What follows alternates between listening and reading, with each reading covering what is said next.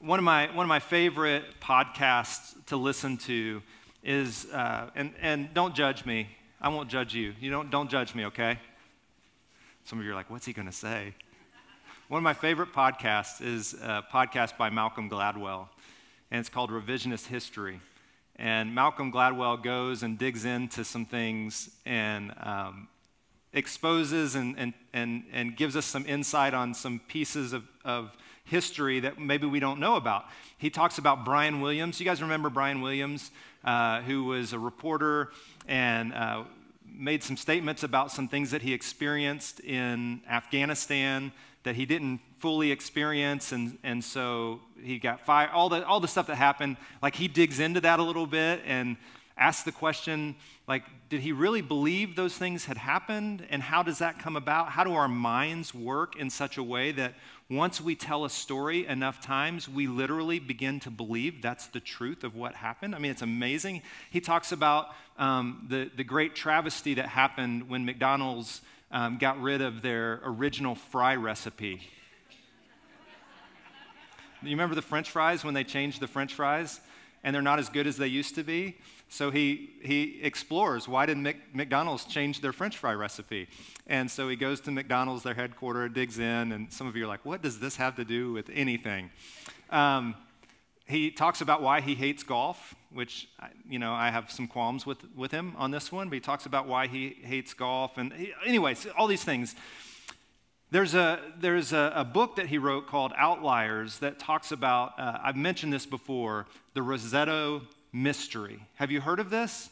Small little town in Pennsylvania called Roseto, and the people who had landed in this town had immigrated uh, from Italy, a cer- certain region in Italy, a town I think called Roseto as well. And they had immigrated here. And in the mid 50s, uh, they, they started to notice that, that the people from this town did not have the same levels of heart disease and heart attacks as the rest of the United States. The rest of the United States, uh, for men especially, it had become almost a, a, out of hand the number of men that were dying from heart attacks. It was like one of the number one causing, uh, leading causes of death in, in men over the age of, of 50, I believe. And they recognized that there were men in this small town who were not having heart attacks. And so they decided to go in and do some investigation and figure out what it is. Was it the diet? Was it the exercise? You know, all these different things they began to explore. And they were exploring all these different things, and, and they came. The, one of the funniest statements is uh, these people were dying of old age. That's it. That's all they were dying of, like nothing else. So, as they began to do this research, um, the death rate of people who were 65 and older due to heart disease was half of what it was in the rest of the United States. You should pay attention. We should pay attention. I mean, that's crazy. That's 50%. There was no suicide, no addiction to drugs or alcohol. There was hardly any crime. There were no welfare programs in Roseto. Crazy. They get in, they realize very quickly it's not because of their diet. They're eating everything that we're all eating. Their diet was no good. It's not because of exercise. They didn't run, they didn't exercise on a, on a regular basis, and they found it wasn't due to their genes. I don't mean Levi's, but you know, DNA, the genes that were inside. It wasn't due to any of those things which they assumed would be the case. And you know what they came to, fi- to find? It was because of how they lived life in community. It was the only explanation of why they were living longer. Now, you talk about trying to tell the medical professionals that it was community that was what was moving them outside of the heart attacks and the heart disease and all of these things, and they thought they were crazy. But they came to find that that was the only thing that set Roseto aside from all the surrounding communities and the U.S. on an average. It's community. Community. The very thing, I, and it doesn't matter if you're an extrovert or an introvert, this is true for every single one of us. We long as humans for deep connection with other people. All of us. Listen, um, I'm not going to ask you to raise your hand if you're an introvert because you won't. But I lean, um, I lean pretty introverted on the scale. I, am it's funny, some of you are like, well, why, you chose a terrible profession, Matt, if you're an introvert. And I don't know, you know, it's just what God uh, led me into. But, but I, I tend to be uh, on the introverted scale. But listen, I'm no different than, than all of you in that I long for deep relationships. And when I'm in trouble or when something is going wrong in my world, I'm looking for some people that I can talk to and walk through the challenges of life with. I'm looking for it, just like you are. And it's so interesting to me that in this study in Roseto, it was community that actually gave the people better health some of you, if, if you're in the room and you're like, uh, you own a gym or you do a lot of exercising, you're a personal trainer, all of these kind of things. Um, maybe we've got some doctors in the room who would say, Matt, do not tell people to eat bad. Um, I'm not telling you to eat, don't hear what I'm not saying. I'm just saying it doesn't matter what you eat if you're in community. Okay, that's not completely true. just go with me a little bit this morning. Um, our Western world, our, our current Western world, has long emphasized knowledge. Factual information and proof over the process of being known by God and other people. No wonder that despite all of our technological advances and the proliferation of social media, we are more isolated than ever before. Hey, almost every study today tells us this. We are more connected and more lonely than we've ever been in the history of the world. It's true. And we are so geared in at wanting more. And I was talking to someone this morning. Um, do you know how fast our knowledge is increasing? It's crazy how fast we're able to take in more and more information. And I asked the question we might be smarter than we once were. We might have more information in our brains, but are we any wiser? And are we any, any more connected with one another than we've ever been? Our Western world, we, we emphasize so much knowledge, and I am not down on knowledge. Knowledge is good. But knowing one another and being known by one another, I think, should have a higher place in, in the ways that we prioritize our lives than it currently does. And I think this is one of the things Peter talks about should make Christians different. Um, he continues, he goes on um, to say, It's only when we are known and we're positioned that we are positioned to become conduits of love. And it's love that transforms us. Love is the thing, love is the experience that transforms our mind. It, it makes forgiveness possible, which every single one of us needs in life. We need to know how to receive and offer forgiveness to other people. And it weaves a community of disparate or different people into the tapestry of God's family. Knowing and being known. Community. Now, I know that uh, on a Sunday morning when we begin talking about certain subjects or passages of Scripture, it's easy to tune out, to say, I don't need this. I've heard it. I'm out.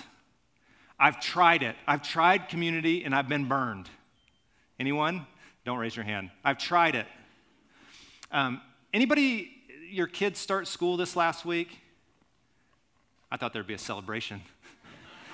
Kids started school last week. How many of you, if your kids came home next week and they said, Mom, Dad, I'm done with school? And you're like, What do you mean you're done with school? And they said, I tried it. No good. I'm out. you, you, you, wouldn't, you wouldn't allow them to stay home. You would say, It doesn't matter what you think. We know it's good for you. You're going to school. Hey, when it comes to community, the same thing is true. So many of us try it and we throw up our hands and we say, I'm out. But all of Scripture, from the beginning to the end, God talks about how important community is in the lives of His people. and in this world becoming a better place. Community is essential. It's not just a, a side attempt or a side hobby for us. In Chicago, so that study was done in the 50s. In Chicago in the 80s, uh, Marla Paul was a journalist, and she wrote an article very transparent about her own experience. She was in her 40s, and she had really struggled uh, to connect in deep relationships. And she says this the loneliness saddens me. How did it happen that I'd be 42 years old and not have enough friends? I, I, recently read my daughter's book, The Ugly Duckling, and I felt an immediate kinship with this bird who flies from place to place looking for creatures with whom he belongs. He eventually finds them. I hope I do too. Have you ever felt that way? Have you ever felt like you were not connecting and you were trying desperately to connect?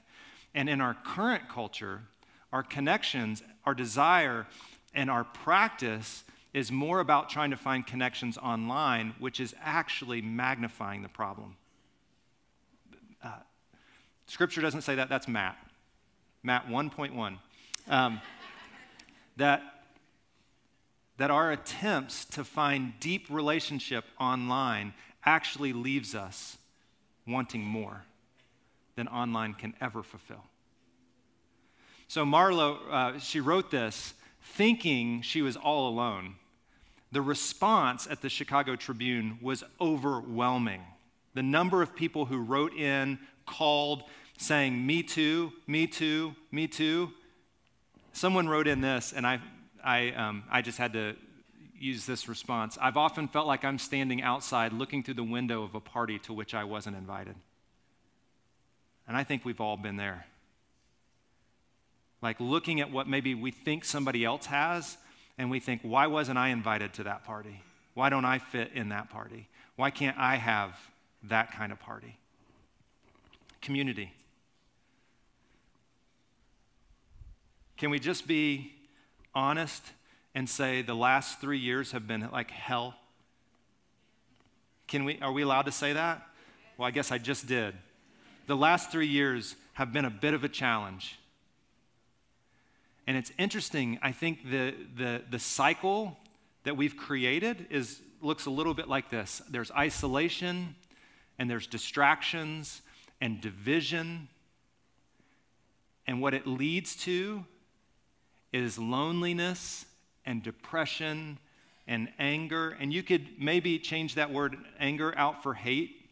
There's hatred, which leads to isolation and distraction and division, which leads to loneliness and depression and anger, which leads to isolation, distraction, and division. It's like a cycle that we've, we've slowly entered, well, it was quickly at first, but we slowly entered into and I think all of us feel it.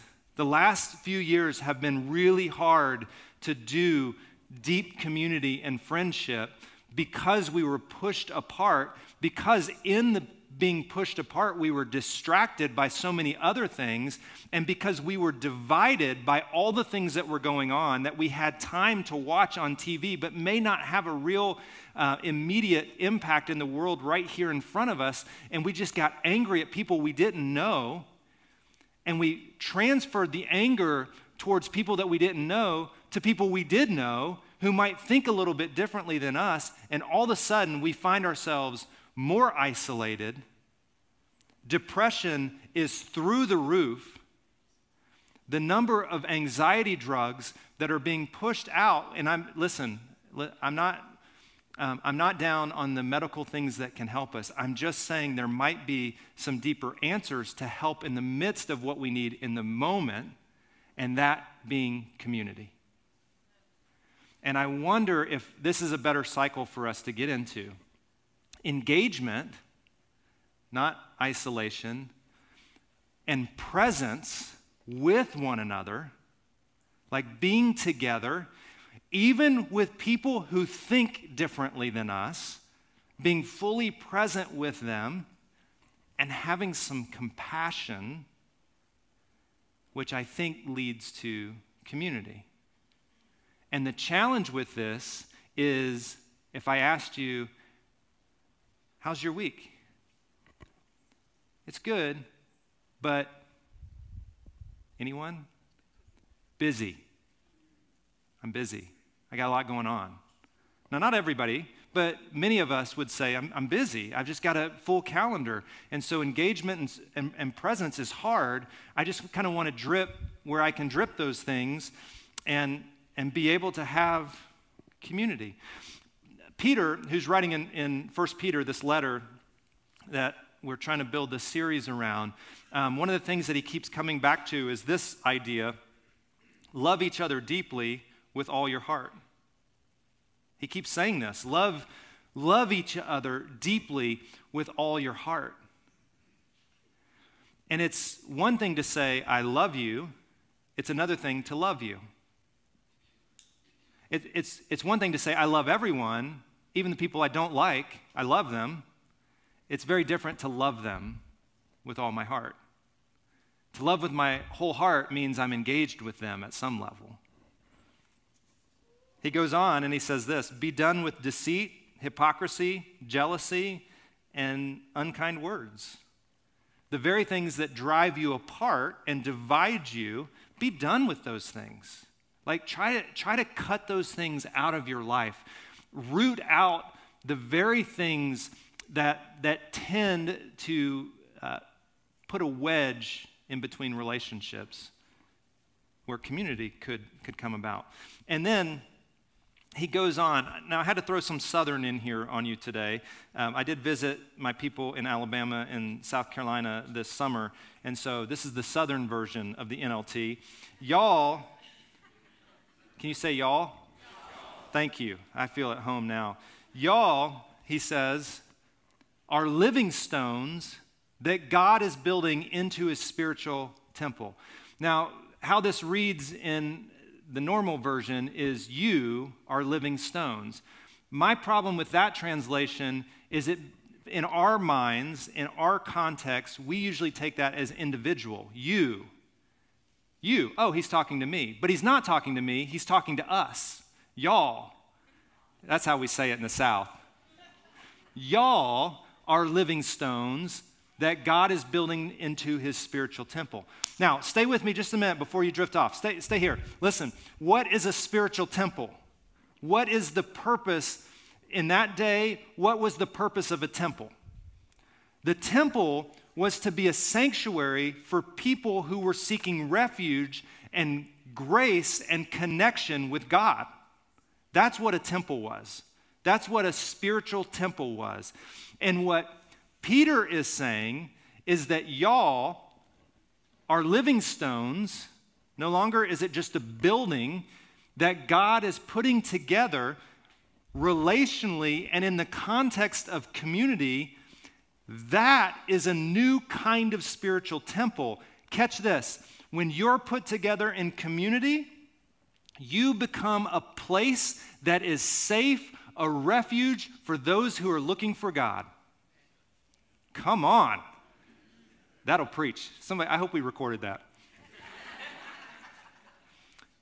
our relationships, our connections, and the community that can come, can come about through those connections could be the safe place someone is looking for connection with God. And he goes on to say, What's more, y'all are his priests a chosen people. Y'all are royal priests, a holy nation. God's. What was the purpose of a priest in the first century? A priest was intended to connect people, to be the intermediary between humans and God. That was the purpose of a priest. And what he's saying is, y'all together, none of you like individual, but together, y'all become the connection point are you going to get tired of me saying y'all? Y'all become the con- connection point between humanity and God. Humanity feels disconnected from God. Humanity's searching for some kind of greater purpose or meaning out there. The, the community of followers of Jesus could be the intermediary that becomes the connecting point, the safe space. Are, are you with me? And it's not just for other people, it's, it's for you. So sympathize with each other. Love each other as brothers and sisters, not like five, six, seven year old brothers and sisters, but like grown up brothers and sisters who actually love each other. Tenderhearted and humble. And have a deep love. Above all else, I think he finishes this kind of thought with above all else, have a deep love for one another, for love covers a multitude of sins. Love is that experience, that practice that can cover, cover over the, the ways in which we, we miss the mark, that we mess up, that we don't treat one another like love is the thing that leads us to forgiveness. Does that make sense? So, here were, here were the two questions I walked away with. How can we love one another if we don't know one another? I mean, how can we love one another with our full hearts if we don't know one another? And how can we know one another unless we spend some time together? And we can't just spend a little bit of, like, it can't be just like 30 minutes and hanging out. And, like, I think there's a place for the teaching in the church, like what we're doing, and for worship in the church, but there's, there's an essential part of what it means to be a community and a church where we're not sitting in rows looking one direction, but we're actually sitting in circles. And it's even better if we're around a table eating some good food. Come on, y'all. You know what I mean? Like, there's just something about sitting in a circle. Um, Jennie Allen, who's an author in our day, many of you have heard Jennie Allen's name. We've done some studies by Jennie Allen. She says, here's what we, we tend to do is we spend hours alone in crowded, noisy, screen lit worlds. And we do that in a lot of different ways. It's not just like on social media, it's oftentimes just watching TV and the different things that we watch. We invest only sporadic time with acquaintances, and then we expect close friends to somehow appear in our busy lives. Robin and I have been talking a lot about this. And um, we haven't confessed to a lot of people. We confess to each other. We've been terrible friends in the last four years. We've just been bad friends. Thank you for not saying amen. we just haven't been very good friends. We haven't initiated enough.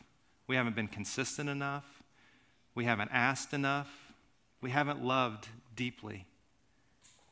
And it's interesting that we long for deep relationships and we expect for them just to show up without the hard work. And it just doesn't happen.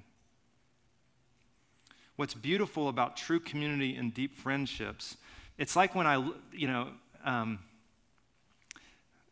I don't know if this is something that's happened as I got as I've gotten older, but I've realized that when I go out to eat, oftentimes um, I get food in my teeth